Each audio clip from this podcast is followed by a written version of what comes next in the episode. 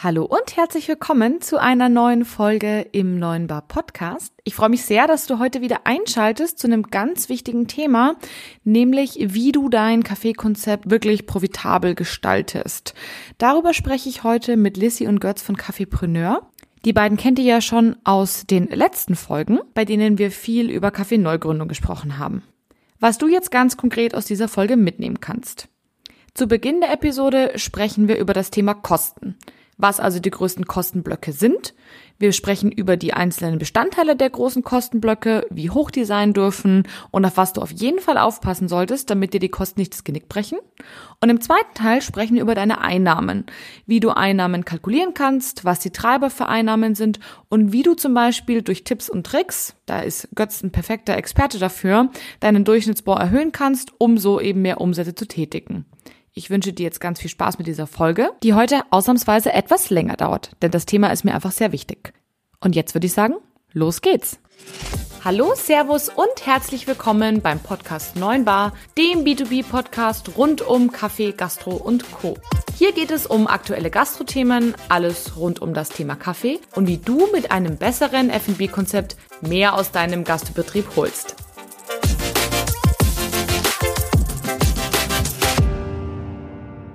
Hallo, lieber Hörer. Schön, dass du heute wieder da bist bei einer neuen Folge im Neuen Bar Podcast. Heute wieder mit Lissy und Götz von Cafépreneur. Ihr kennt die beiden ja schon. Und wir sprechen heute über ein ganz, ganz wichtiges Thema, was mir sehr am Herzen liegt, nämlich das Thema Konzept. Und wer jetzt sagt, Mensch, das hattest du doch schon mal besprochen mit einer anderen Kandidatin in Anführungsstrichen. Ja, das stimmt.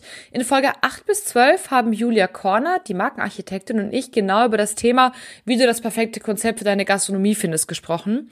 Aber dabei ging es vor allem darum, deinem Herzen zu folgen und dein Konzept auf dein ehrliches eigenes Warum aufzubauen.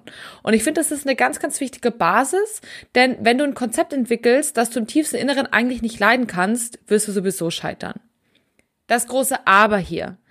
Ein Konzept, was sich trotz allem nicht rechnet, bringt dich sprichwörtlich nicht in den Himmel, sondern in die finanzielle Hölle.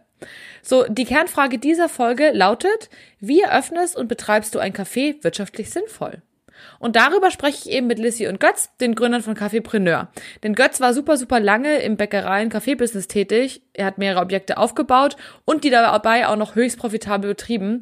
Er ist also unser perfekter Ansprechpartner für diese Folge. Und ich denke, da könnt ihr ganz, ganz viel mitnehmen. Götz und Lissy, super cool, dass ihr heute wieder bei mir seid im Podcast und wir über dieses ganz, ganz spannende Thema sprechen. Herzlich willkommen. Hallo. Hallo, Kati. Schön, dass wir wieder da sind. Ich würde sagen, wir starten gleich los. Wir haben ja heute ein relativ großes Thema vor uns. Ihr zwei, angenommen, wir haben da draußen jetzt Gründer sitzen und die haben eine Idee, die sie auch mit Herz umsetzen wollen und die wollen sie nicht nur mit Herz und Herz umsetzen, sondern eben auch profitabel.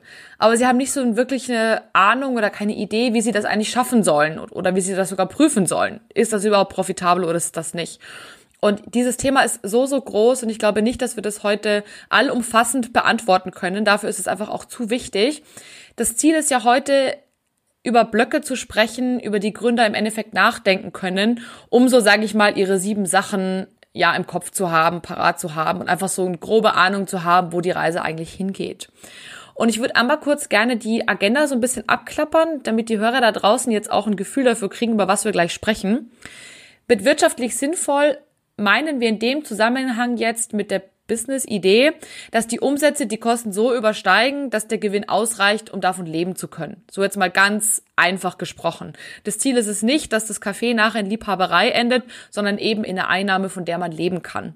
Das, das ist ein Traum eines jeden, der da was ähm, auf die Beine stellt. Ja, absolut. Das soll aber nicht nur ein Traum sein, sondern finde ich auch ein Ziel.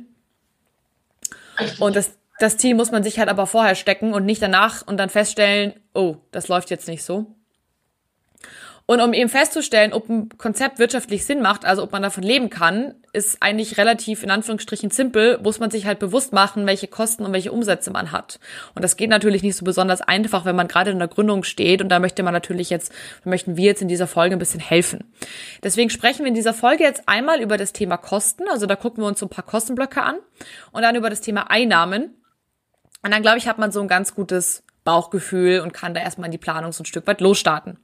Ich würde sagen, lass uns mal mit den Kosten beginnen, denn um zu wissen, ob das Konzept profitabel ist oder nicht, muss man da ein ganz, ganz klares Bewusstsein, glaube ich, darüber haben, was man so monatlich, ja, ich sag mal, rausdonnert. Götz, was würdest du denn sagen, was sind die größten Kostenblöcke in der Gastronomie? Die größten Kostenblöcke äh, nach Gewichtung ähm, sind wahrscheinlich Personal, Wareneinsatz und äh, dann unter ferner Liefen noch die Miete. Ja, das, damit habe ich tatsächlich auch schon gerechnet. Ich hätte die Miete tatsächlich sogar weiter ein Stück nach vorne geschoben, aber da sprechen wir dann gleich ja nochmal drüber. Ist auf jeden Fall schon mal sehr interessant, dass das die drei Themen sind, die man sich besonders genau anschauen sollte. Ja, so Personal- und Wareneinsatz tendieren gerne mal so Richtung 30 Prozent und mhm. äh, die Miete sollte definitiv niedriger liegen. Aber okay. das auch gleich mehr. Dann haben wir zumindest schon mal die ersten Zahlen gehört. Jetzt, wo wir die drei großen Blöcke zumindest äh, grob kennen, würde ich sagen, lass uns hier doch einfach mal kurz äh, durchgehen und mit der Miete starten. Wir starten mal mit dem Kleinen zuerst zum Aufwärmen. Ähm, Stichwort Miete. Es ist völlig klar, dass die Miete sich natürlich je nach Objekt, je nach Lage, je nach Konzept, je nach Größe und so weiter klar unterscheidet. Aber gibt es denn irgendwie eine Faustformel, wie hoch so eine Miete sein darf? Na, die Miete sollte im Schnitt so 10 bis 15 Prozent des Umsatzes, äh, des Nettoumsatzes nicht übersteigen. Okay. Da gibt es verschiedene Faustformeln für. Aber 10 bis 15 ähm, ist so die Größenordnung, in der sich die Miete bewegen sollte. Okay, wichtig vielleicht, wir reden immer vom Nettoumsatz. Also da nicht verwechseln, Brutto und Netto. Bitte, ihr habt ja in der Regel Bruttoumsätze, sag ich mal, äh, vorliegen, weil ihr die ja in der Kasse einnehmt. Also da bitte ähm, die Mehrwertsteuer rausrechnen. Du hast gerade schon gesagt, äh, Götz, Faustformel, damit spielst du vielleicht auch auf eine Faustformel an, die ich ganz häufig in der Gastronomie höre, nämlich der Spruch, Miete beträgt Pacht mal acht. Was sagst du dazu? Das, das ist für mich rechnerisch. Ähm die 100% Umsatz geteilt durch 8 äh, sind 12,5 Prozent. Also liegt äh, genau mitten in dem Korridor, den ich dir vorher genannt habe. Das okay. hört sich für mich total plausibel an. Also äh, fürs bayerische Wirtshaus Pachtmann 8 passt. Gut. Das ist, glaube ich, auch eine Faustformel, die man sich ganz gut merken kann, wenn man eben nicht genau weiß, sozusagen, wie viel Umsatz muss ich eigentlich machen. Dann nimmt man sich eben seine Pacht multipliziert die mit acht und weiß, okay, kommt da muss ich rauskommen, wenn ich da nicht hinkomme, wird's nicht hinhauen. Finde ich ganz cool. Aber du hast mir, glaube ich, auch gesagt, Götz, dass man das jetzt auch nicht zu genau nehmen sollte, dass es jetzt genau 12,5 Prozent sind, sondern dass es durchaus je nach Konzept und nach Lage sich schon durchaus sehr unterscheiden kann. Natürlich, deswegen rede ich ja über einen äh, Korridor und du sollst dabei auch nicht dogmatisch sein. Wenn es eine Verkehrsgastronomie ist oder wenn es eine äh, Gastronomie in einer 1A-Lage ist, dann go for it. Go for it. Also äh, eine Espresso-Bar in der Theatiner Straße, ähm, lass die mal 20% Miete bezahlen. Okay, wow. Kommt, glaube ich, auch vor. Ja, ich werde es ich werd's mal hinterfragen, wenn ich das nächste Mal da unterwegs bin. Vielleicht erzählen Sie mir das ja. ähm, Lissy, vielleicht wollen wir einmal ganz kurz über das Thema Gemeinkosten sprechen, wenn da gehört die Miete ja mit dazu. Welche weiteren Gemeinkosten sollte man denn bei einer Gründung ansonsten noch so auf dem Schirm haben? Da gibt es äh, leider äh, doch relativ viele. Ne? Also man muss sich ja einfach nur auch mal überlegen, was man so im Privaten noch alles so ausgibt. Mhm. Äh, und das verhält sich dann ja ähnlich und das darf man nicht vergessen. Also Strom, Wasser, Müllabfuhr, Versicherungen. Irgendwann geht auch mal was kaputt, dann muss man das äh, reparieren lassen, also Wartungen. Ähm, dann muss man sein Lager bezahlen. Dann ist immer ein bisschen Schwund in der Gastronomie, ist ganz klar, es geht auch einiges kaputt. Äh, man muss äh, seinen Laden auch mal reinigen lassen, beziehungsweise relativ häufig reinigen lassen. Ähm, Abschreibungen, Leasinggebühren, Kfz und so weiter. Das äh, spielt da alles mit rein. Hm. Also schon eine ganze Menge. Und ich glaube, dass der ein oder andere jetzt auch so einen kleinen Aha-Moment hat, weil wenn man sich dann die, sag ich mal, Miete oder die Pacht jetzt nur so quasi einzeln anschaut, dann ist es ja ganz nett, ne? Aber das ist ja so, ich sag jetzt mal vergleichbar mit einer Kaltmiete. Und das kann ja durchaus sich nochmal ordentlich unterscheiden. Also das ist vielleicht ein, ein ganz wichtiges Learning Nummer eins. Wenn ihr euch die Pacht anschaut, guckt euch auch an, wie sieht's denn aus mit den Nebenkosten, die ihr dabei noch habt und vergesst die nicht. Ja. Ähm, Wie ist denn das, Lissy, weil wir gerade auch über Strom gesprochen haben? Im Privatbereich ist es ja so, dass viele bei den Stadtwerken sind, was ja verhältnismäßig teuer ist und manche sind dann so findig und schlau und suchen sich dann einen anderen Anbieter. Wie funktioniert denn das eigentlich für die Gastronomie? Kann ich da hingehen, wo ich will mit dem Strom? Kann ich das vergleichen oder muss ich da immer, weiß ich nicht, zum Beispiel Stadtwerke nehmen? Hast du da irgendwie Tipp? Also man muss natürlich nicht zu den Stadtwerken gehen, weil das bleibt dir ja überlassen, so wie im privaten Bereich auch. Mhm. Ähm, du kannst äh, Strom und Versicherungen immer optimieren, das ist ganz klar. Und da gibt es mittlerweile ja smarte Anbieter, ähm, die man auch im privaten Bereich nutzen kann, wie zum Beispiel ähm, SwitchUp. Die machen das dann für dich automatisiert. Jedes Jahr prüfen die äh, die Stromanbieter durch und geben dir dann eben eine Empfehlung, oder wechseln sogar für dich in deinem Auftrag direkt zu dem günstigsten Anbieter. Da kann man dann auch seine Präferenzen angeben. Es gibt ja Leute, die sagen, ähm, äh, zu Recht, ich will nur noch mit Ökostrom arbeiten und dann mhm. kann man das dann eben auch ähm, in Betracht ziehen, wenn man sowas machen möchte. Aber das, das kann cool. einige Kosten ersparen, weil gerade in der Gastronomie ja die Energiekosten doch auch schnell in die Höhe gehen können mit den Geräten, die man da äh, benötigt, um so ein Restaurant oder Café ordentlich betreiben zu können. Also da sage ich nur Kaffeemaschine, Spülmaschine, Ofen und so weiter. Ja, und das Einsparpotenzial liegt so über den Daumen bei äh, 30 bis 40 Prozent. Okay, wow. Bei, bei, bei freier Wahl ähm, des Strommixes. Du kannst dann auch zu 100 Prozent Ökostrom beziehen und äh, läufst immer noch günstiger. Äh, mein Strom hier in Frankfurt kam von den äh, Stadtwerken äh, Bodensee. Interessant. Und war 100% Öko aus Wasserkraft. Cool. Aber das ist auf jeden Fall ein guter Spartipp, ähm, das eben wie zu Hause auch zu machen. Das ist, sag ich mal, im, im Business dann nichts anderes. Das Versicherungsthema habt ihr ja gerade auch schon angesprochen. Auch cool, dass es da funktioniert und dass es da eben auch solche Anbieter gibt. Das sollte man sich also auf jeden Fall merken für später dann. Wie ist es denn sonst so? Was gibt es denn sonst noch so im, im Bezug auf die Pacht zu beachten ne? oder auf die Miete? Wir haben jetzt ja die, die, die Kosten mal für die, für die reine Fläche. Wir haben über die Gemein- und die Nebenkosten gesprochen. Gibt es da noch irgendwas, auf was wir irgendwie Acht geben müssen, wenn man eben neu gründet? Dass man sich den äh, Miet- oder Pachtvertrag im Detail anschaut. Nach Möglichkeit sind ähm, Staffelverträge zu vermeiden, ähm, die es in unterschiedlicher Ausprägung gibt. Die gibt's äh, festgeschrieben mit äh, 2% Erhöhung zum Beispiel alle äh, jedes Jahr, alle zwei Jahre, alle fünf Jahre. Okay. Oder, oder die gibt es äh, mit einem Inflationsausgleich. Da gibt es mhm. äh, eine Kennzahl von der Bundesbank und äh, daran orientiert sich dann die Miet- oder Pachterhöhung. Okay. Äh, da muss man im Detail aufpassen.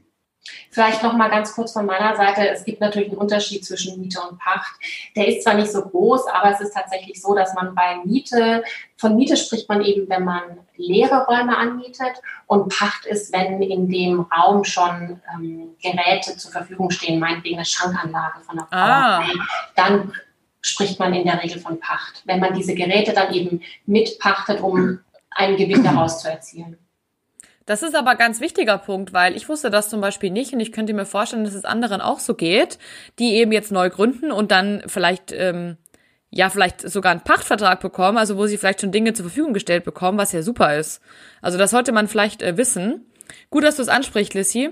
Ähm, Götz, ich habe noch mal eine Frage zu dem Thema ähm, Modell, ich nenne es jetzt mal. Pacht- oder Mietmodell, ist jetzt ja mal wurscht. Du hast gerade schon die Staffelmiete angesprochen. Was ich auch tatsächlich kenne hier im, im bayerischen Raum, ich weiß nicht, ob das überall so verbreitet ist, dass es eine Umsatzpacht gibt. Ist das auch weit verbreitet, so, sage ich mal, grundsätzlich? Das ist, glaube ich, bundesweit ähm, gleich verbreitet. Ähm, findet besonders Anwendung in irgendwelchen Vorkassenzonen von Supermärkten, in Einkaufszentren. Mhm. Äh, Flughafen Frankfurt als weiteres Beispiel. Das sind so klassische, ähm, klassische Locations für äh, Umsatzmietverträge. Das heißt, da gibt es meistens eine Grundmiete und ähm, sobald der Umsatz über eine gewisse, relativ tief äh, gezogene Grenze geht, äh, mhm. dann sind davon äh, meistens so um die 20 oder 25 Prozent fällig. Oh. Äh. Okay, aber das ist halt sehr wichtig, ne? Nachher für die Umsatzberechnung dann auch beziehungsweise für die Kostenberechnung für beide Punkte, dass man da eben nochmal ganz genau prüft, erwartet mich da noch irgendwas in meinem Vertrag. Neben der Miete, die mal so geplant wird. natürlich. Aber da sind wir äh, wieder beim Thema Mietvertrag. Äh, haben wir auch schon in unserem Podcast zum Thema Standortanalyse gesagt. Ja. Äh, lass die Dinge gerne von einem Fachanwalt prüfen, damit du da äh, nicht mal einen Absatz überliest, ähm, der dich dann echt Geld kostet. Mhm. Du hast vorher noch was Spannendes angesprochen, nämlich bei der Staffelmiete, wo du meintest, das ist häufig in Kombi mit einem Inflationsausgleich, also irgendwie, weiß ich nicht, zwei Prozent wahrscheinlich oder ein bisschen mehr jetzt dann, schauen wir mal. Ähm, das ist ja wahrscheinlich auch der Grund, warum man auch seine eigenen Preise immer mal wieder anpassen sollte, oder? Ähm, kontinuierlich. Also wenn ich an meine äh, Selbstständigkeit denke, da gab es kein Jahr, äh, wo nicht die Einkaufspreise und da war nicht nur Energie, Müllabfuhr und der ganze Rest dabei, da waren auch äh, Milchprodukte, äh, Wurst, äh, Kaffee und äh, andere Dinge mhm. ähm, mit äh, Preissteigerungen zwischen drei und zehn Prozent dabei. Mhm. Also wenn du, wenn du da irgendwann den Anschluss verlierst, äh, wird es ganz schwierig. Verstehe. Macht absolut Sinn. Aber das finde ich auch noch einen ganz wichtigen Punkt, ne? Selbst die Miete erhöht sich, also warum solltest du deine Preise nicht anziehen? Also keine Angst davor zu haben, auch die Preise ein Stück weit nach oben zu korrigieren. Ja, und das machst du ja nicht, äh, das machst du wahrscheinlich nicht jedes Jahr mit dem kompletten Sortiment, mhm. sondern äh, du erhöhst jedes Jahr irgendwie so ein gefühltes Drittel des Sortiments. Okay. Und, und, und, hast natürlich auch noch so ein paar politische Ankerpreise, die du unter Umständen nicht oder nur moderat erhöhst. Mhm. Okay. Spannender Punkt auf jeden Fall. Das ist mit Sicherheit nochmal eine eigene Podcast-Folge wert. Wie gestaltet man seine Preise spannend? Ja. Mm, ich würde da jetzt gar nicht so wahnsinnig weiter ins Detail eingehen wollen. Im Endeffekt, das Pachtthema, glaube ich, haben wir schon relativ gut abgehakt. Wir haben ganz klare, ich sage jetzt mal, ja, Leitlinien nenne ich es jetzt mal, irgendwas, ähm, so Pachtball 8, ne, so als Spruch, die sich die Nebenkosten nochmal anzugucken und eben auch die Verträge nochmal genauer zu prüfen, ob da irgendwelche Staffelgeschichten drin sind. Aber ich glaube, da hat man schon ein relativ gutes Gefühl dafür, was darf so eine Pacht eigentlich kosten oder so eine Miete. Wenn das für euch okay ist, würde ich gern zum, zum zweiten Kostenblock kommen, nämlich den Personalkosten. Auch da die Frage, gibt es eine Faustformel, wie viel darf mich eigentlich mein Personal kosten? Ja, höchstens 5 Prozent. Was? Nee, äh, natürlich nicht. ich dachte mir auch gerade so, äh, was? äh, was? Er war, alle waren sprachlos, nur ganz kurz. Ja, totale Stille. ähm, nee, Personalkosten sollten äh, nach Möglichkeit so ein Drittel nicht übersteigen. Äh, wenn du so bei 25 Prozent halten kannst, äh, super aber bloß die Leute nicht ausbeuten und äh, auch die Überstunden immer fein bezahlen, ähm, weil du willst glückliche Leute hinter der Theke stehen haben. Absolut wichtiger Punkt. Wer sich das Thema nochmal genauer anschauen möchte, sollte auf jeden Fall in einer der ersten äh, Folgen meines Podcasts hören, wo ich über das Thema Personal, glückliches Personal gesprochen habe. Sehr wichtig. 30 Prozent, das finde ich schon mal sehr interessant. Wer sich jetzt immer fragt, Prozent von was? Wir reden immer vom Umsatz. Das ist ganz wichtig. 30 Prozent vom Umsatz. Jetzt mal ein kurzer Exkurs. Als mir irgendwann mal ein Unternehmensberater vorgerechnet hat, äh, aufgrund äh, dieses äh, virtuellen Dollars, den du einnimmst, mhm. ähm, was davon übrig bleibt, mhm. nachdem du 30 äh, Prozent Personal abgezogen hast, 25 äh, bis 30 Prozent Wareneinsatz abgezogen hast, 10 Prozent Personal abgezogen hast, sind noch alles mögliche an Allgemeinkosten und so weiter dann bleibt ganz am Ende so ein ganz schmaler Streifen von diesem Dollarschein übrig. Mhm. Wahnsinn. Deswegen musst du viele Dollars einnehmen, damit du am Ende einen übrig hast. Absolut. Ist ganz, ganz wichtig und ich glaube, damit räumt man jetzt auch endgültig mit diesem, ich sage jetzt mal, Mysterium auf, dass es so einfach ist, in der Gastronomie Geld zu verdienen, was ja viele immer noch denken, ich eröffne mal einen Café und ich werde steinreich, weil ich bin ja selbstständig. Äh, kann passieren, muss aber nicht. Das wünschen wir natürlich jedem, ist ganz klar. Ne? Aber man sollte sich tatsächlich der Risiken und der ähm, Mühen bewusst sein, die auf einen zukommen. Mhm. Absolut. Und, und es gibt halt tatsächlich die Gastronomen, die Brutto und Netto nicht auseinanderhalten können und die äh, Umsatz für Gewinn halten. Schlecht Damit möchten wir zumindest jetzt ein Stück weit aufräumen. Du hast gerade schon, Götz, angesprochen, ähm, das Thema Überstunden bezahlen. Welche Kosten umfasst denn eigentlich überhaupt der Personalkostenblock? Weil die, die Leute werden jetzt wahrscheinlich an, an Gehälter denken. Was muss denn da noch mit rein in die Planung? Gehalt, Sozialversicherung, äh, Überstunden, was dann die Berufsgenossenschaft abführst. Mhm. Dann kommt es auf die, äh, die Ausgestaltung der Arbeitsverträge an. Äh, Sonderzahlungen gehören dazu. Ähm, also Weihnachtsgeld zum Beispiel, Urlaubsgeld, solche Geschichten, falls es sowas gibt. Genau. Mhm. Okay. Wie ist denn das überhaupt? Wie, wie, wie plane ich denn eigentlich mal so einen kurzen Exkurs von meiner Seite aus? Wie plane ich denn eigentlich überhaupt am besten, welche Mitarbeiter wann wie arbeitet, dass ich da einen Überblick bekomme? Da gibt es äh, Personalplanungssoftware zum Beispiel. Okay. Klingt teuer. äh, ist auch manchmal kompliziert. Okay. Und ähm, hilft dir nicht weiter, wenn du gerade alles frisch, vom fröhlich, frei geplant hast und äh, dann drei bis fünf Krankmeldungen eintrudeln. Mhm. Dann fängst du nämlich direkt von vorne an und ähm, ja, also schwierig. Äh, Personal wird auch immer schwieriger. Mhm. Verstehe. Also bleibt mir eigentlich nichts anderes über aus ähm, am besten digitale Zeiterfassung halt über die Kasse oder so, aber große Personalsoftware sozusagen lohnt sich jetzt nicht unbedingt für ein kleines Café, wo nicht so viele Leute arbeiten. Nee, und da hilft dann halt selbst und ständig. Mm, okay, gut, dann ist es so. Dann bleibt das einfach ein Pain-Thema. Apropos Pain-Thema, wie ist das eigentlich mit dem eigenen Gehalt? Ich habe tatsächlich mal gehört, dass viele Inhaber, was heißt viele, ne, aber dass es durchaus inhabergeführte Cafés oder Restaurants gibt, die sich selbst kein Gehalt auszahlen. Aber GmbHs hingegen, die müssen sich ja an Unternehmerlohn, also die müssen Unternehmerlohn ansetzen. Was empfiehlst du hier oder wie soll man mit dem Thema umgehen? Also ich denke, äh, dass das extrem wichtig ist und dass das wirklich viele Gründer vergessen bei der ganzen Rechnerei, weil da ja mhm. noch sehr viele ähm, Unbekannte sind erstmal, äh, dass viele Gründer tatsächlich vergessen, dass sie auch von irgendwas leben müssen.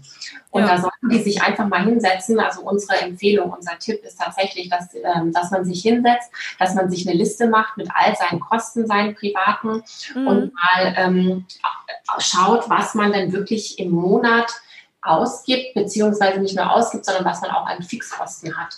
Und dann sollte man das nicht nur auf einen Monat runterbrechen, sondern vielleicht mal auch auf ein Jahr, weil es gibt ja auch immer wieder so jährliche Kosten. Ähm, keine Ahnung, jemand hat eine Versicherung abgeschlossen, die nur einmal im Jahr abgezogen wird oder so. Das darf man natürlich auch nicht vergessen, weil dann hat man da plötzlich einen riesen Batzen, äh, der dann auch noch äh, abgezogen wird von seinem, von dem Konto ähm, ist unserer Meinung nach total wichtig, dass man das nicht vergisst ähm, vor lauter Vorfreude auf das mhm. Geschehen, äh, weil man kann nicht nur von Luft und Liebe und Kaffee leben, sondern man muss halt tatsächlich auch ein bisschen äh, auf die Finanzen. Miete zahlen. Miete zahlen, auch private. Nee, aber das ist, das ist ganz, ganz cool, finde ich, dass du das gerade gesagt hast. Also, dass man auch da nicht jetzt einfach irgendeinen Wert, den man gerne hätte, ne, so 5000 Euro hätte ich gern, ähm, einfach mal reinschreibt, sondern sagt, okay, Wahrscheinlich wird es vielleicht im ersten Jahr jetzt noch nicht super fett. Ich übertreibe jetzt hier mal ein bisschen. Aber dass man zumindest die Fixkosten einplant, die man Minimum braucht, um seinen Lebensunterhalt bestreiten zu können. Richtig. Das ist, glaube ich, ein ganz, ganz cooler Punkt. Und gerade wenn man jetzt irgendwie zu zweit in der Wohnung wohnt, hat man vielleicht noch seinen Partner, der irgendwie ein Stück weit mittragen kann im ersten Jahr. Wer da aber wirklich niemanden hat und ganz auf sich allein gestellt ist, der, der wird nicht drum rumkommen, da auch ein bisschen mehr einzuplanen, weil es einfach nicht anders geht.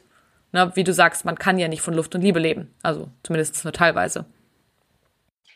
Jetzt mal angenommen, wenn ich mein ähm, Personalkosten geplant habe, inklusive meines Gehalts, das äh, als realistisch angesetzt wurde, und ich stelle jetzt fest, boah, die sind irgendwie zu hoch, wenn wir jetzt mit der 30%-Regel rechnen, für das, was ich glaube, dass ich einnehmen kann.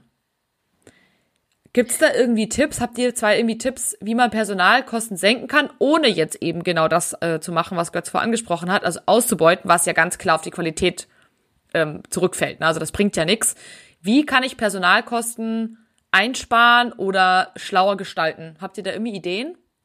Naja, das, das Schönste ist immer, wenn du äh, große Kostenblöcke prozentual nach unten bringen willst.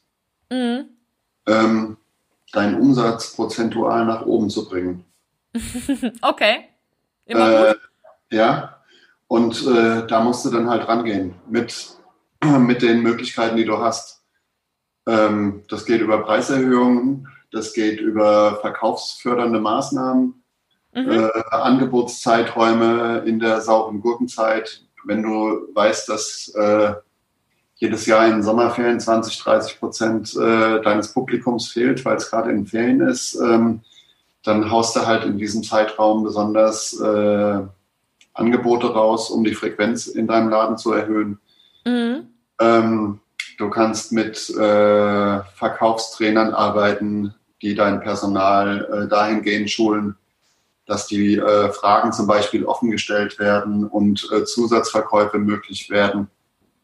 Ähm, du machst sozusagen ein Upsell. Mhm. Das äh, an, an den Kunden, den du sowieso schon äh, vor dir hast, an dem du arbeitest. Das würde ich auch grundsätzlich immer versuchen, zuerst zu, zu starten. Also bevor ich quasi Kosten reduziere, würde ich erstmal versuchen, kann ich da vielleicht noch mehr Geld, sag ich mal, verdienen, indem ich die Umsätze dementsprechend äh, hochschraube. Wenn ich jetzt aber sage, okay, ich, eigentlich ist das alles schon gut und die Leute machen das schon und ich sehe aber, dass oder ich, ich glaube, dass ich das, dass die Personalkosten trotzdem zu hoch sind. Gibt es irgendwie Möglichkeiten, ohne jetzt das Personal auszubeuten und ohne jetzt denen die Gehälter zu kürzen? Weiß ich nicht, kann man irgendwie Prozesse strukturieren oder irgendwie, du hast jetzt gerade das Thema angesprochen im, im Sommer, ne, wenn irgendwie zwei Wochen zu ist, dass man dann vielleicht zusperrt und sagt, okay, da ist halt ein Betriebsurlaub oder keine Ahnung, ähm, dass man so seine Urlaubszeiten sinnvoll legt. Gibt es da irgendwie noch Ideen? fittere Leute einstellen, äh, zum Beispiel. okay. Also wenn du das, äh, wenn du die Möglichkeit hast ähm, und einen tollen Standort und einen tollen Laden betreibst und äh, unter Umständen Employer of Choice bist und mhm. mehr äh, Bewerbungen bekommst, als du eigentlich äh, gebrauchen kannst, ähm, dann screen die regelmäßig. Und auch wenn du gerade keinen Bedarf hast, aber ähm, eine wahnsinnig gute Bewerbung reintrudelt, lad mhm. dir die Leute ein und versuch die äh, ins laufende Geschäft zu integrieren. Und ähm, dafür fällt wieder hinten einer runter. Das ist ein guter äh, Tipp, das, ja. Äh, äh, dieses ganze Gastro-Business ist ja sowieso erstens ein People's-Business und zweitens äh, von einem gewissen Durchlauf, von der Fluktuation geprägt. Ähm, da musst du auch äh, zu keinem Zeitpunkt ein schlechtes Gewissen haben. Mhm. Finde ich einen guten Hinweis. Ähm, eben da nicht immer nur auf quasi in Anführungsstrichen Studenten zu setzen, sondern auch mal zu gucken, okay, ist da vielleicht einer, der mir ein bisschen fitter ist.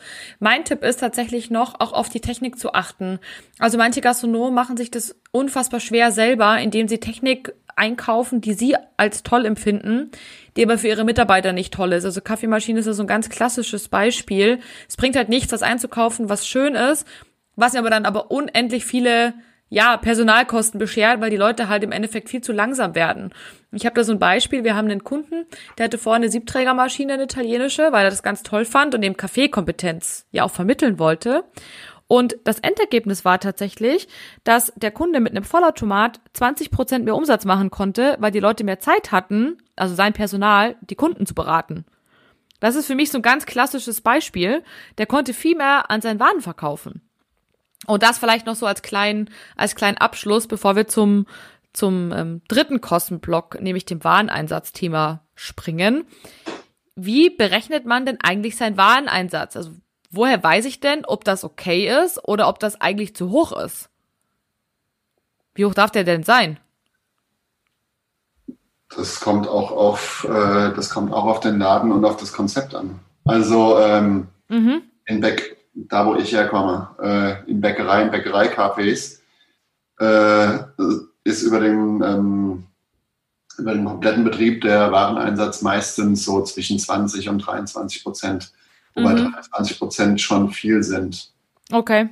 Ähm, wenn du was anderes machst, nämlich ein kleines äh, Stadtteilcafé und da noch auf ausgesprochene Qualität oder Bio-Qualität gehst, dann bist du äh, ganz schnell bei 30 Prozent. Aber ähm, 35 Prozent habe ich auch schon gehört.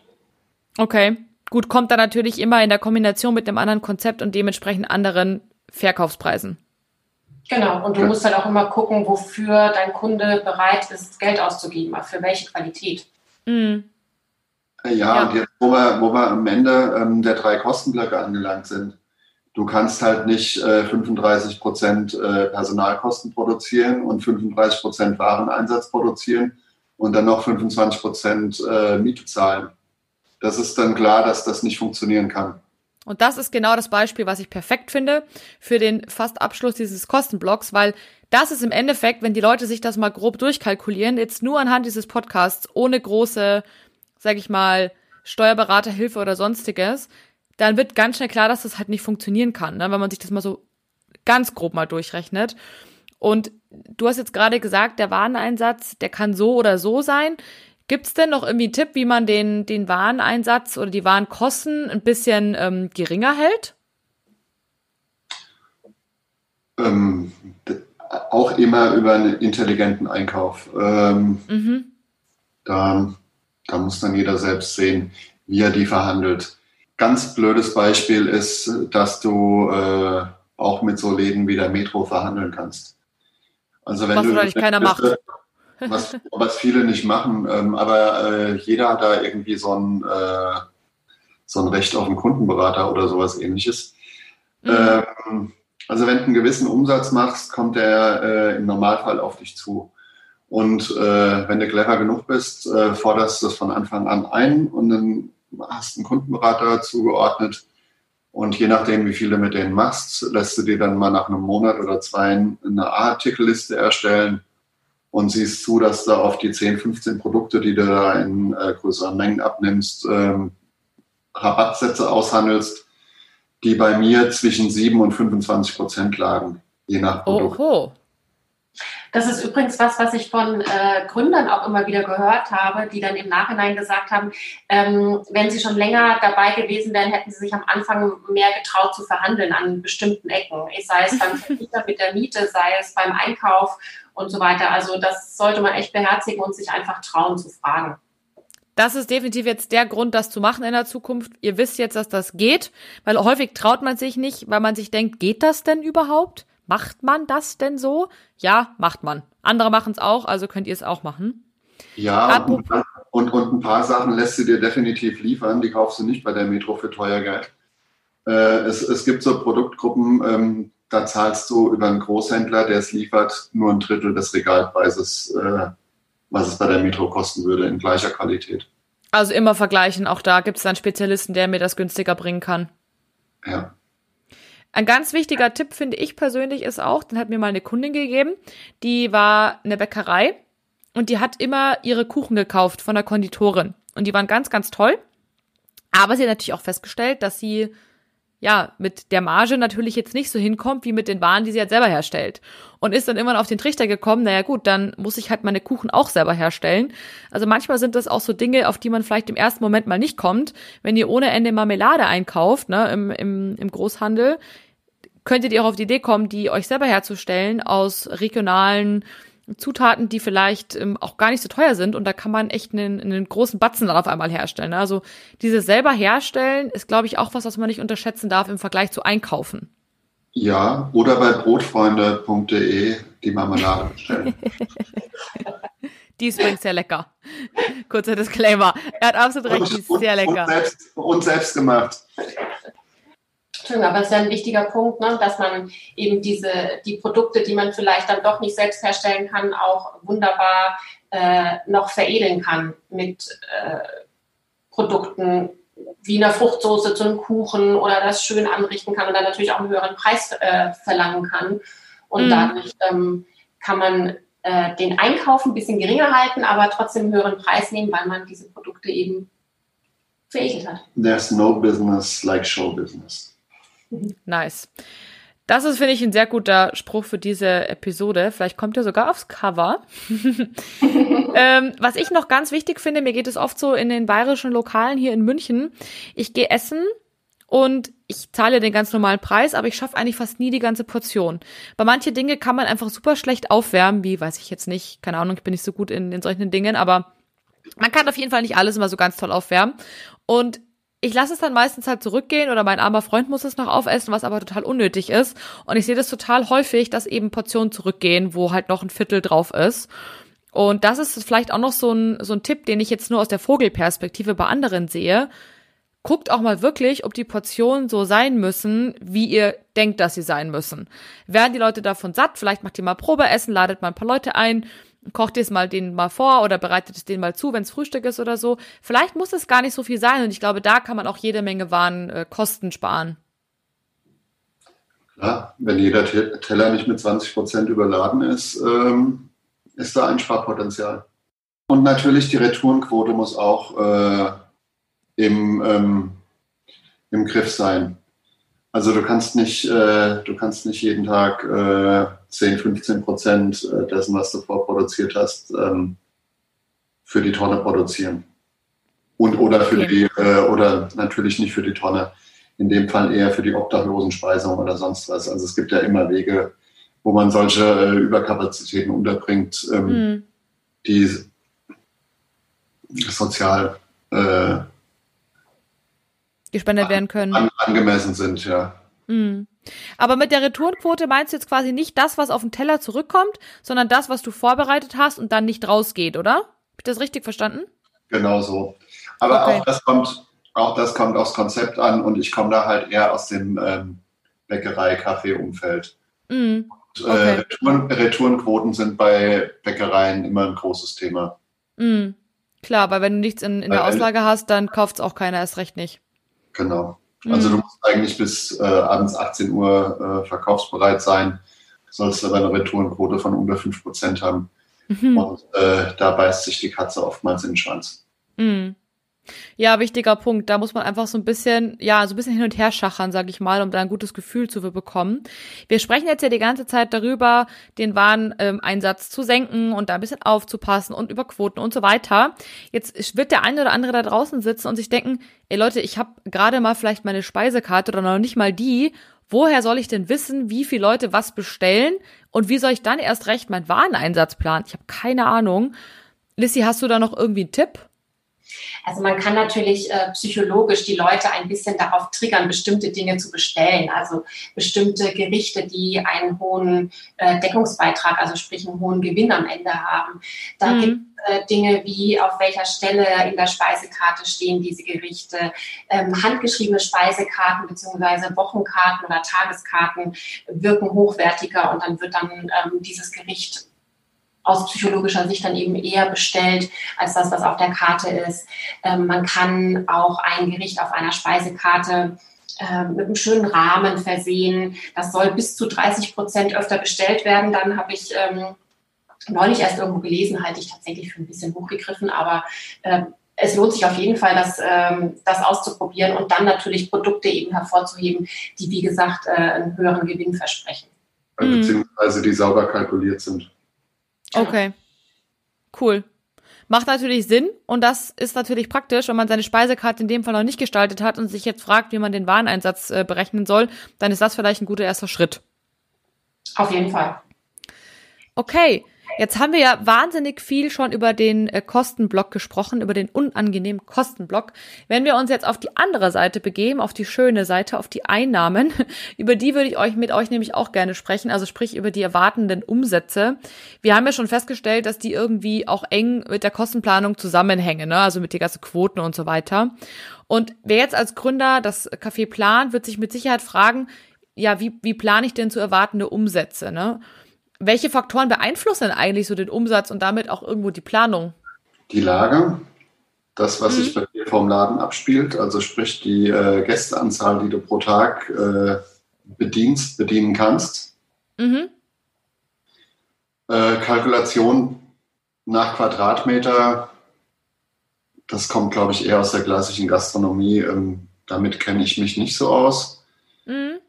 Ähm, wie ist es denn so mit Tischen und Umschlag? Weil ich meine, ich weiß ja, okay, keine Ahnung, da draußen laufen so viele Leute ähm, durch. Das ist ja auch, glaube ich, so ein Klassiker, ne? Also wie oft kann ich meinen Tisch nochmal besetzen, gerade im Frühstücksgeschäft? Ja, und, und da sind wir dann, glaube ich, auch schon in der Sternegastronomie, äh, wo du den Tisch dann nur eins bis zweimal am Abend verkaufst. Mhm. Ähm, es gibt natürlich andere Konzepte, Bistro-Konzepte, da ist ein Tisch äh, 15 Mal am Tag besetzt. Mhm. Äh, also das auch alles nicht pauschal, äh, sondern es muss, äh, es muss passen. Ähm, Kundenzahl pro Tag beziehungsweise äh, Kassenvorgänge und dann ähm, die Höhe des Durchschnittsbons. Ähm. Mhm. Also, wie viel gibt jeder Gast bei dir aus? Im Durchschnitt. Im Durchschnitt. Mhm. Und das quasi im Endeffekt multipliziert ist der zu erwartende Umsatz. Was ich noch immer wichtig finde, guckt auch eure Öffnungszeiten an. Manche vergessen, dass sie auch einen Ruhetag haben, wenn sie einen haben. Und ähm, was ich ganz cool fand, was ihr in der ersten Folge gesagt habt, weil sich ja manche jetzt auch fragen, ja, woher soll ich denn jetzt wissen, wie viele Leute zu mir kommen? Da kommt wieder der Punkt, den wir uns ganz am Anfang angeschaut haben ins Spiel, als ihr euch vor euer Café gesetzt habt und geguckt habt, wie viele Leute da vorbeilaufen. Oder reingehen zum Nachbarn oder, oder, oder. Genau. Und natürlich kann man nicht jeden Einzelnen, der da vorbeigeht, als äh, Kunden zählen, der dann auch ganz sicher bei dir aufschlägt. Aber das gibt dir zumindest schon mal eine, einen groben Überblick. Und dann willst du ja auch dir mit nach und nach äh, Stammkundschaft äh, an, an, wie sagt man denn, äh, wünscht dir natürlich, dass die Stammkundschaft dann regelmäßig zu dir kommt. Ja. Und äh, dann hast du diese Leute dann schon mal als Grundrauschen und dann kannst du dann zusätzlich auf die Laufkundschaft zählen. Okay. Cool. Dann weiß ich also im Endeffekt, wenn ich mir so ein bisschen Gedanken machen möchte über meine Umsätze, gucke ich mir mal an, was glaube ich denn, wie viele Leute kommen zu mir, gucke mir mal an, was habe ich mir damals überlegt, wie viel ähm, laufen da vorbei, wie belebt ist die Straße und zu welchen Uhrzeiten und was in etwa lassen die denn so da, ne? Also keine Ahnung, wenn ich jetzt ein ähm, Kaffee- und Kuchen-Konzept bin, wahrscheinlich im Schnitt nicht mehr als sechs Euro, ne? Wenn ich jetzt mal so überlege, eine Tasse Kaffee und Kuchen und vielleicht noch irgendwie was kleines Wasser oder äh, kleines Wasser dazu, dass man sich da mal so ein bisschen drüber Gedanken macht und dann eben guckt, okay, wie häufig werden die kommen, wann habe ich denn Ruhetage, bis wie, wie viel Uhr kommen die und so weiter, so dass man sich da mal so ein bisschen Gedanken macht. Um die Umsätze zu planen, über die wir ja die ganze Zeit sprechen, braucht man ja auch irgendwie eine gewisse Vorstellung für die Preise, die man ähm, nachher aufrufen möchte. Und ich habe häufig schon die Faustformel EK mal 4 gehört. Ne? Also Einkaufspreise, also alles, was ich so brauche, mal 4 ist gleich VK-Preis für den Kunden. Ist das eigentlich realistisch? Ähm, natürlich auch nicht immer. Ähm, da das ja auch nur eine äh, Faustformel ist oder so eine über den Daumen-Kalkulation. Mhm. Äh, abgesehen davon gibt es politische Preise. Ähm, du kannst eine Butterbrezel nicht für äh, über 2 Euro verkaufen zum Beispiel.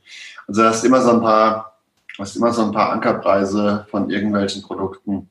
Okay. Äh, mit denen du dich im Markt bewegst und äh, natürlich kannst du, egal wie super Premium dein Konzept aufgestellt ist, äh, nicht jedes Geld für alles nehmen. Klar, die Butterbreze bleibt halt nun mal die Butterbreze, ne? Egal wie super Premium die ist. Ja, aber wenn du irgendwas äh, super fancy, ähm, den super fluffy äh, Raw Chocolate Cheesecake verkaufst, mhm. mit äh, mit der Handvoll frischem Obst oben äh, draufgeworfen und mit frischen Minzblättern äh, dekoriert. Dann sind dafür wieder ähm, alle möglichen Fantasiepreise möglich. Äh, ist auch bei 3,80 Euro noch nicht Schluss. Mm. Du, musst, du musst da auch wieder den äh, Produktmix und, und, und vielleicht musst du die Produkte, die speziell unter Beobachtung sind, auf einem normalen Niveau halten. Mhm. Also vergleichbar. Ja, in Bayern im Wirtshaus ist es der Schweinebraten. Oh yes.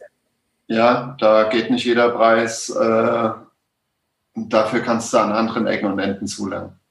Mhm. Also auch ein Stück weit Mischkalkulation. Ja, definitiv. Mhm. Okay. Das heißt, im Endeffekt, ich kann ja mal gucken, ist das Produkt, was ich gerade kalkulieren möchte, ein vergleichbares Produkt, so ein, äh, sag ich mal, politisches Produkt, wo eben Augenmerk drauf guckt. Wenn es das nicht ist, dass ich mir im Endeffekt mal meine ganzen Kosten zusammenzähle, diese klassische EK mal 4 Rechnung mache und mal gucke, wo ich rauskomme. Ja, und, äh, und lass den Kunden halt nicht mit einem Stück Kuchen äh, zum Tisch gehen oder äh, bediene ihn am Tisch, äh, sondern verkaufe ihm auf jeden Fall die Tasse Kaffee dazu. Mhm. Weil damit kannst du viel quersubventionieren. Okay. Ja, Macht absolut Sinn. Also da einfach noch, gerade Getränke, glaube ich, sind ja so ein Thema, ne, wo man am ehesten Geld verdient in der Gastronomie, im Kaffeebereich. Ja, die haben halt eine hohe Marge und deswegen mm. ist das immer ratsam, wenn man eben gerade ein Stück Kuchen auch zusätzlich noch einen Kaffee verkauft. Eine Kaffeespezialität im Idealfall. Mm, okay, sehr cool. Ähm, eine Sache noch vielleicht zum Thema Durchschnittsborn. Wir haben da vorher schon drüber gesprochen und wir haben auch so ein, zwei Punkte schon mal kurz vorher angesprochen, aber ich finde die Punkte ganz, ganz wichtig. Deswegen würde ich die einmal noch gerne kurz hier nochmal ansprechen. Und zwar, das eine ist ja Kosten senken, das andere ist Umsätze erhöhen. Wir haben schon gesagt, verkauft noch was dazu. Ähm, wir haben schon gesagt, irgendwie packt da noch ein bisschen Fruchttopping oben drauf. Ähm, was gibt's denn noch für Tipps, um den Durchschnittsbon, der ja ganz massiv den Umsatz steuert, ne? wenn jeder ein bisschen mehr ausgibt, dann wird's am Ende deutlich mehr. Wie kann ich den denn noch aktiv nach oben treiben? Habt ihr noch irgendwie Ideen, die man sich so auf die Fahne schreiben kann? Ja, wie vorhin schon gesagt, ähm, aktives Verkaufen. Mhm.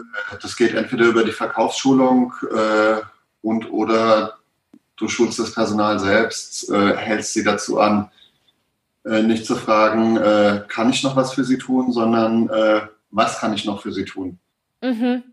Kann, kann, ich noch was für sie tun, ist äh, die Frage ist mit Ja oder Nein schnell beantwortet. Was kann also ich noch offene für sie Fragen. tun? Was kann ich noch für sie tun? Äh, muss der Kunde erstmal kurz nachdenken und sagt dann ähm, im Zweifelsfall noch den Streuselkuchen oder sonst wie, was ihm dann mhm. halt auf der Nase rumsteht. Mhm. Okay, ja, sehr schlaue Idee. Das, das ist, glaube ich, es ist im Endeffekt Vertrieb. Ich muss gerade ein bisschen lachen, weil ich bin selbst Vertriebler. Und es ist im Endeffekt Vertrieb. Jeder macht da draußen Vertrieb. Sehr cool. Ja, es ist Verkauf. Ja, total, total. Wie ist es denn? Du hast vorher schon mit Veredeln angesprochen. Wenn man da noch ein bisschen was draufklatscht, sozusagen, kann man mehr nehmen. Sage ich jetzt mal so plakativ äh, hingeschmissen. Das ist, glaube ich, auch ein ganz, ganz wichtiger Punkt, oder? Gerade auch so bei Desserts oder du hast ja auch mal gesagt, ähm, du hast, also wenn ich das jetzt mal einfach so aus dem Nähkästchen plaudern darf, du hast ja damals in deinem Laden sehr viel Stullen angeboten. Und das war ja auch nicht nur zwei Scheiben Brot mit Salami, ne? Äh, nee, das war halt ein Haufen, äh, ein Haufen Deko und wir haben die äh, über einen ähm, Kontaktgrill äh, noch warm getoastet. Ähm, mhm. Das war halt nicht ordinär, sondern es war ähm, ein bisschen ungewöhnlicher. Und ähm, dafür kannst du halt einen ganz anderen Preis nehmen. Und du hast die äh, Wertschöpfung vor Ort. Mhm. Zack. Finde ich cool. Also macht die Produkte ruhig ein bisschen fancier, als sie eigentlich sind. Ne? Also ich meine, man muss ja nicht äh, auf einen Cheesecake noch einen Haufen Zeug draufschmeißen, kann man aber. Und ich habe tatsächlich letztens, das Bild verlinke ich euch vielleicht oder den Link, von ähm, einem sehr coolen Laden ein Bild gesehen, die machen eigentlich keine Shakes, also es ist kein Kaffee und die haben ultra krasse, ich weiß nicht, ob es Milchshakes sind, ich weiß es nicht genau, sie hatten ganz verrückte Namen und sie waren aufgetürmt in so einem riesen Glas und ich habe mir nur gedacht, alter Verwalter, was ist das? Und kann mir aber vorstellen, wenn das auf dem Tisch steht, dass das jeder haben will, was ich denke, das will ich auch, das sieht verrückt aus. Und das hat so eine Sogwirkung, also macht die Produkte gerne ein bisschen besonderer, als sie sind. 3000 Kalorien in der Tasse. Oh yes. oh yes. Macht aber nur Sinn, wenn sie dann, das dann auch so teuer ist, dass man sich den Kuchen sozusagen nicht äh, spart, ne? Genau. Sonst ist das ja auch und wieder verloren. und dass man nicht so oft da vorbeigeht. ja. es, es, sei denn, es sei denn, man hat die Alten vor der Tür und äh, rennt da jeden freien Tag hoch. Ja, absolut wahr, aber das ist ja Gott sei Dank nicht das Problem der Kaffeebesitzer, ne? Nee. ein, ein Thema finde ich noch ganz cool, Götz, das hast du mal äh, damals gesagt, als wir uns ganz am Anfang mal kennengelernt haben dass man vor allem auch bei der Warnpräsentation ein bisschen schlau sein muss. Kannst du dazu noch was sagen hier? Ja, du musst ja halt einfach mal angucken, welches die verkaufsaktivsten Zonen in deinem Laden sind. Mhm. Und musst äh, entsprechend dort auch wieder ähm, die Artikel, die du am besten kalkuliert hast, äh, präsentieren. Und äh, die nicht so frequentierten Zonen, äh, da stellst du die Sachen hin, die du nicht so schnell drehen willst. Okay, das heißt jetzt im, im Kaffeebereich kannst du da ein konkretes Beispiel nennen, irgendwie im Thekenbereich jetzt dann oder wenn ich reinkomme oder wie, wie meinst du das konkret? Äh, Im Thekenbereich, in der Kuchenpräsentation und so. Ähm, mhm. Also da, wo die Leute hingucken. Ähm, Im Getränkekühlschrank geht es direkt weiter. Mhm. Äh, da waren die, die Produkte mit dem höchsten Deckungsbeitrag in Griffhöhe positioniert. Okay, verstanden. Und äh, die Coca-Cola zum Beispiel, die kannst du ganz nach unten räumen. Die dreht sich nämlich äh, wie von selbst. Also starke Marken verkaufen sich immer. Okay. Das, ähm, also die war am, bei mir am unattraktivsten ähm, im Kühlschrank platziert und lief doch am besten. Genau, und du solltest deine Produkte auch wirklich ein bisschen schlau präsentieren, so wie wir es gerade schon gesagt haben. Also die gut kalkulierten Produkte nicht verwässern mit Produkten, die eben nicht so eine hohe Marge haben. Zum Beispiel hat der Götz in seinem Laden äh, seine Stullen wunderbar präsentiert. Die waren auch toll mit ähm, handgerührten Frischkäsekreationen belegt und mm. Eben noch der schönen Deko und der hochwertigen Belag zusätzlich drauf. Und ähm, da hat er halt auch einfach keine Butterbrezel daneben gestellt. Die gab es einfach in dem Laden nicht, auch wenn das vielleicht viele da erwartet haben oder sich mhm. vielleicht auch hätten. Aber ähm, dadurch lenkt man halt äh, von solchen hochwertigen und ähm, deckungs- und gewinnträchtigen Produkten eben ab. Mhm. Absolut logisch. Ich meine, klar, wenn ich jetzt irgendwie, keine Ahnung, eine Butterbreze von Euro 10 da liegen habe und irgendwie ein Brot mit handgerührten Schnittlauchquark und was weiß ich noch was drauf, was ich übrigens sehr mag, sowas, dann kann es aber trotzdem sein, dass die Menschen kommen und sagen, ich nehme die Butterbreze, weil die sind einfach günstiger. Also genau. warum soll ich mir das selbst verschießen, ist quasi die Kernfrage. Das ist sehr, sehr schlau und ich glaube auch ein sehr, sehr guter, guter Tipp hier noch. Und ich glaube, dann haben wir auch echt schon super viele spannende Sachen hier im, in der Folge drin. Ich würde noch mal ganz kurz so ein Stück weit zusammenfassen. Wenn man sich auf der Kostenseite die drei großen Kostenblöcke anguckt, dann haben wir Personal, Wareneinsatz und die Miete am Schluss, wo wir so, sage ich mal, bei Personal um die 30 Prozent rechnen, sind es beim Wareneinsatz so irgendwas zwischen 20 und 30 Prozent, je nach Konzept, ganz grob, wie gesagt. Und bei der Miete eben dieser Spruch Pacht mal acht, einfach den im Kopf behalten. Das hilft auf jeden Fall.